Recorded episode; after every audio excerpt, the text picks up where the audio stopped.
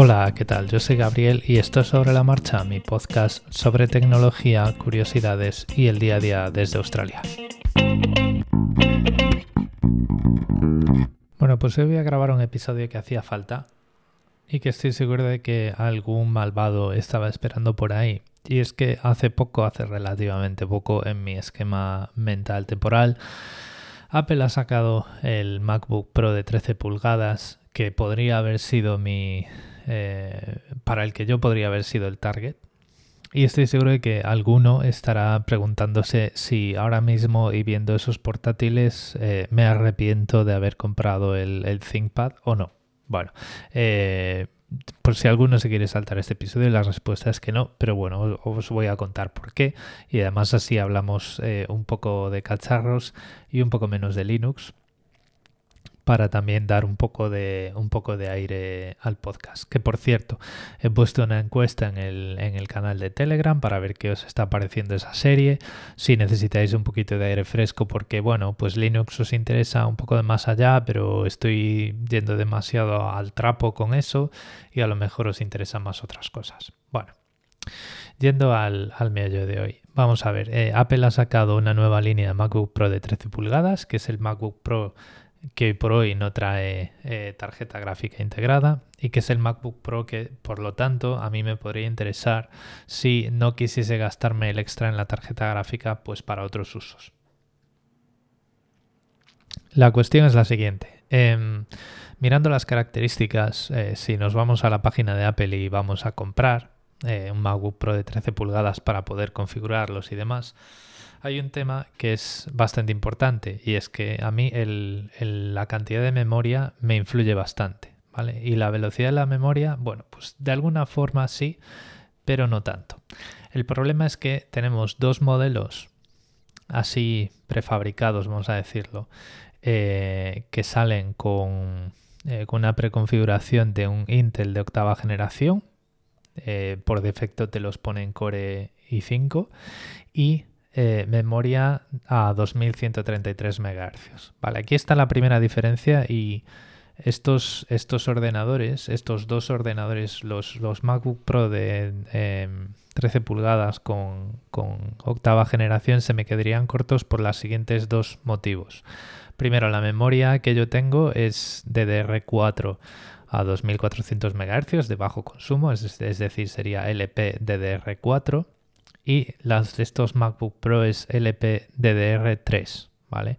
Y perdemos ahí unos poquitos megahercios, como 266 megahercios. Estos megahercios no es lo más importante y lo más importante de estos dos modelos de octava generación es que si yo me selecciono uno de ellos y lo intento configurar, no le puedo poner 32 GB de RAM. Es decir, los Intel de octava generación con MacBook Pro están limitados a 16 GB. Esto básicamente limita el número de máquinas virtuales que puedes ejecutar al mismo tiempo.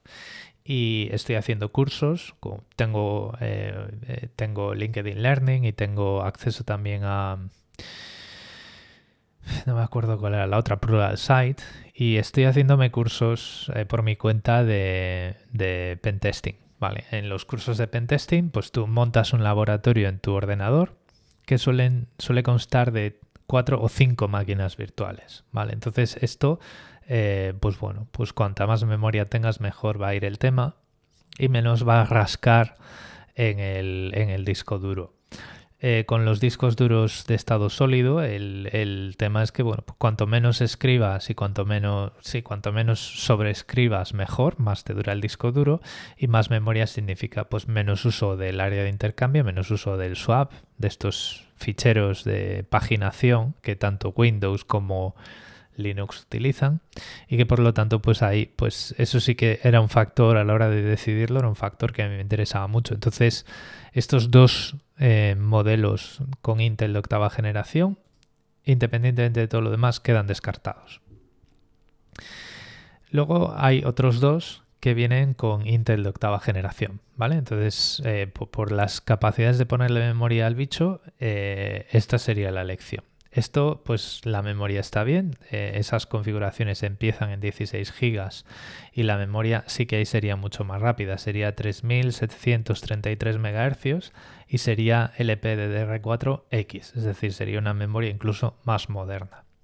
La cuestión es la siguiente, eh, si yo selecciono esto y en vez de el i5 por defecto que trae, le pongo un procesador que es un i7 equivalente al mío, es decir, mi i7 es de octava generación, pero empieza en 1,9 GHz y es capaz de escalar a 4,8. Si yo me voy a estos ordenadores y los configuro con el i7 que empieza en 2,3 GHz y escala a 4,1 GHz, que es el único que hay, luego le pongo los 32 GB de RAM y le pongo el terabyte de, em, de almacenamiento. Em, pues claro, a ver, el precio yo también siempre he reconocido y siempre reconoceré que los Macs son ordenadores de una calidad indiscutible, independientemente de los fallos tradicionales que hayan tenido.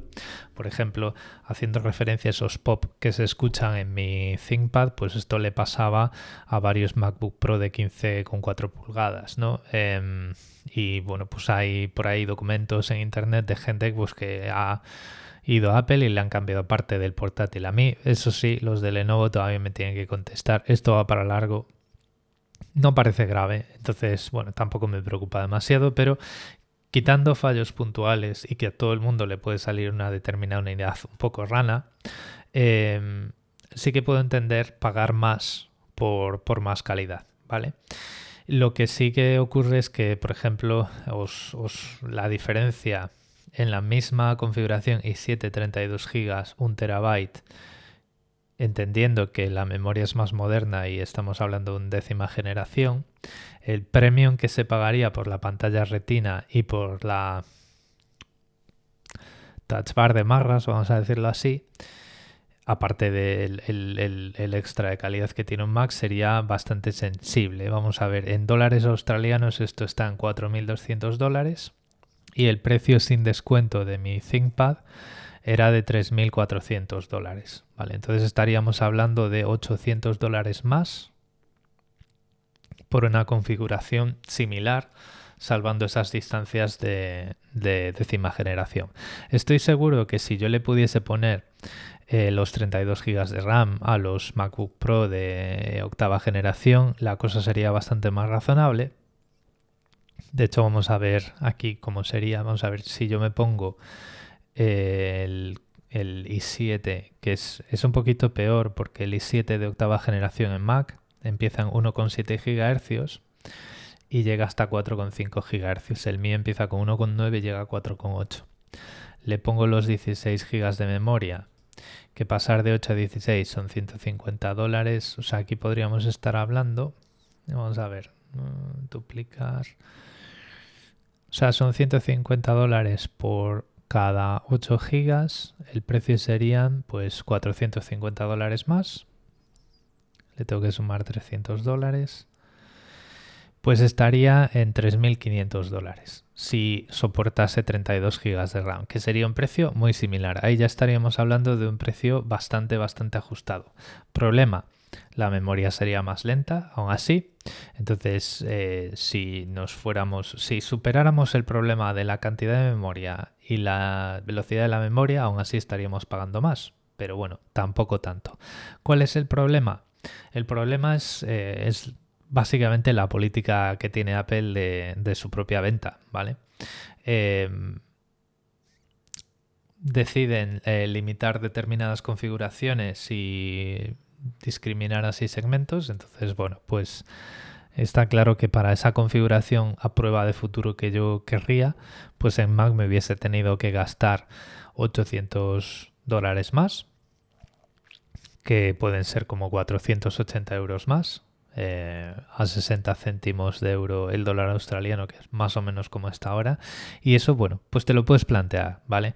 El problema es que te acabarías comiendo la touch bar de marras y te acabarías sacrificando gran parte de la compatibilidad con Linux. a futuro porque, bueno, pues aún a día de hoy, que la Touch Bar ya lleva entre vosotros, vamos a decirlo, entre vosotros, la Touch Bar ya lleva eh, unos tres añitos, pues todavía esa Touch Bar sigue dando problemas con las eh, distribuciones de Linux más populares. ¿Esto lo que quiere, qué quiere decir? Bueno, a, ver, obviamente tú no te vas a comprar un Mac para el primer día ponerle Linux, porque para eso te compras ordenadores de marcas que son perfectamente solventes, como ThinkPad o como Dell, y ya está, ¿vale? Eh, lo que ocurre es que pues eh, cada vez estamos más cerca de que esos ordenadores se vuelvan eh, vintage y que tengamos ordenadores antiguos con touch bar que queramos revitalizar con unos años más con Linux, ¿vale? Esto todavía está lejos, estoy seguro de que se superarán las cosas, pero el problema que tenemos ahí es que la Touch Bar es un hardware que es muy, muy, muy cerrado y que prácticamente lo que hace es cerrarte en el ecosistema de Apple, que es, por otro lado, la política de ellos. Entonces, al final, la compra que he hecho eh, estoy muy convencido de que fue la mejor compra que podía haber hecho porque además de, o sea, no solo me ha ahorrado 800 dólares australianos, o sea, me ha ahorrado 800 dólares australianos más los 949 dólares de descuento que me hizo Lenovo porque no estaban vendiendo una canica con el tema de la pandemia. Entonces digamos que, o sea, me ha salido el, vamos, me ha salido el pepino este por por la mitad de lo que me podría haber costado un, Mac, ¿vale? Em, precio aparte, em, yo ya os he dicho, yo no soy, yo no puedo con la touch con la touch bar. O sea, estoy, no es que lo haga perfectamente, pero yo soy de los que teclean sin mirar al teclado. Eh, uso las Fs un montón, incluso para cosas tan tontas o tan al margen de mi trabajo como Excel, pues tienes esa funcionalidad de editar celda que es F2, pues imaginaros si toda la actividad de depuración de un entorno de programación se utiliza pues las teclas de función, F5, F8 normalmente, ¿vale? Combinadas con mayúsculas y con, control. Entonces, pues eso sigue siendo decisivo y es que además eh, el precio también ayuda a inclinarte por el otro lado, ¿no? El... Sigo estando súper contento con esta compra es un, es un ordenador cuyas especificaciones y prestaciones están justo en medio de esas dos alternativas del MacBook Pro de 13 pulgadas. Es decir, es un Intel de octava generación, es cierto, pero es un Intel de octava generación más rápido que cualquier Intel de octava generación que puedas obtener de Apple para estos portátiles. La memoria es más rápida que la memoria de los Mac que vienen con Intel de octava generación, pero pues ni es de décima generación ni tiene casi 4 GHz de velocidad en la memoria, ¿vale? Em, como ya he dicho, muy contento, no me arrepiento y Apple me ha demostrado que eh, yo no soy el, cliente de su segmento profesional o como le queramos llamar. Y esto pues me lleva a la reflexión que vengo haciendo desde hace bastantes meses, desde que me empecé a plantear todo este proceso de compra, y es que una cosa es una marca y una denominación de una marca y otra cosa es eh, el carácter profesional. El, profesional es la persona, ¿vale?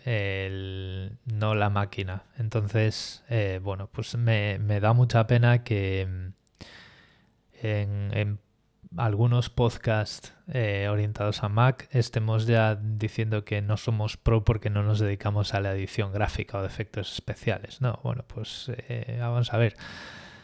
Si tú gestionas 74 bibliotecas a la vez con un Mac, eres igual de profesional que el tío que monta vídeos en 8K con 70 monitores conectados por Thunderbolt. la cuestión es que no nos debemos dejar llevar por por un producto que por mucho que nos guste no es para nosotros, eh, a no ser que nos vaya a hacer nuestra labor muchísimo más fácil.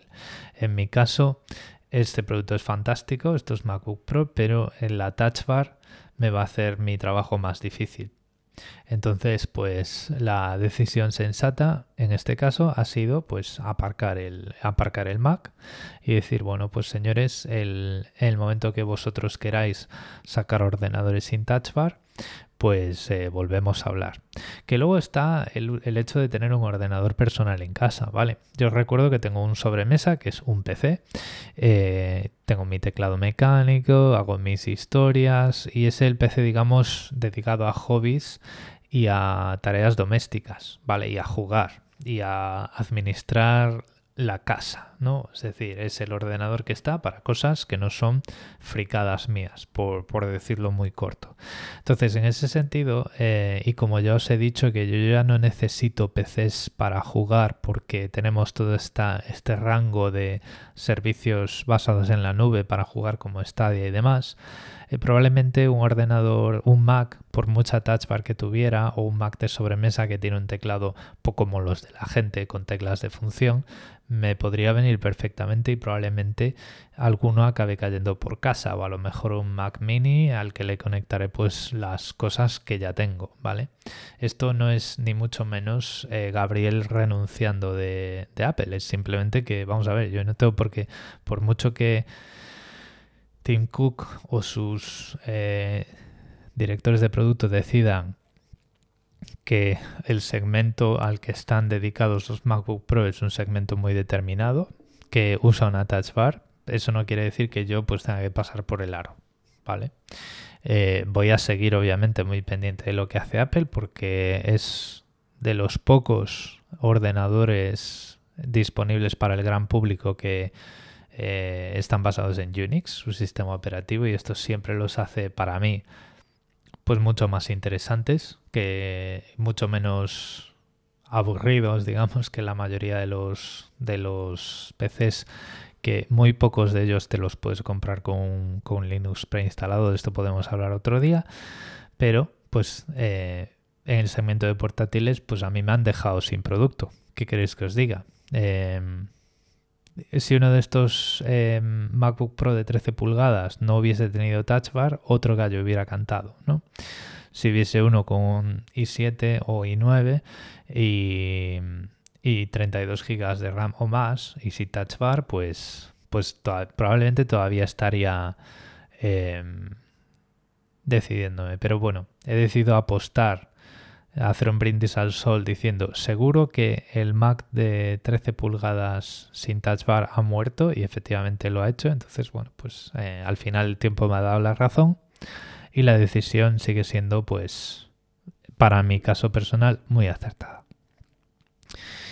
Bueno, eh, espero, es, es, un episodio muy personal este, muy de racionalizar a posteriori las decisiones que he tomado en vista de bueno, pues la oferta que ha hecho Apple hace poco. A mí me sigue pareciendo que bueno, que esto también os puede reforzar o os puede reforzar hacia uno u otro sentido si estáis en un proceso de compra parecido. Espero que no os haya parecido eh, demasiado encendido. Yo creo que tampoco he gritado demasiado ni jurado demasiado hacia el engendro ese de la touch bar que han puesto ahí. No, nadie sabe muy bien por qué ni para quién. Pero, pero bueno, de vez en cuando estos episodios pues también, eh, yo sé que también interesan, a mí también me interesa escuchar cómo la gente razona sus compras. Entonces, bueno, pues espero que os haya sido interesante.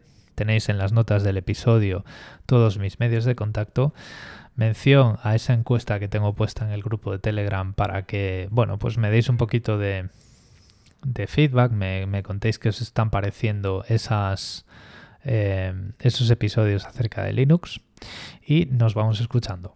Saludo.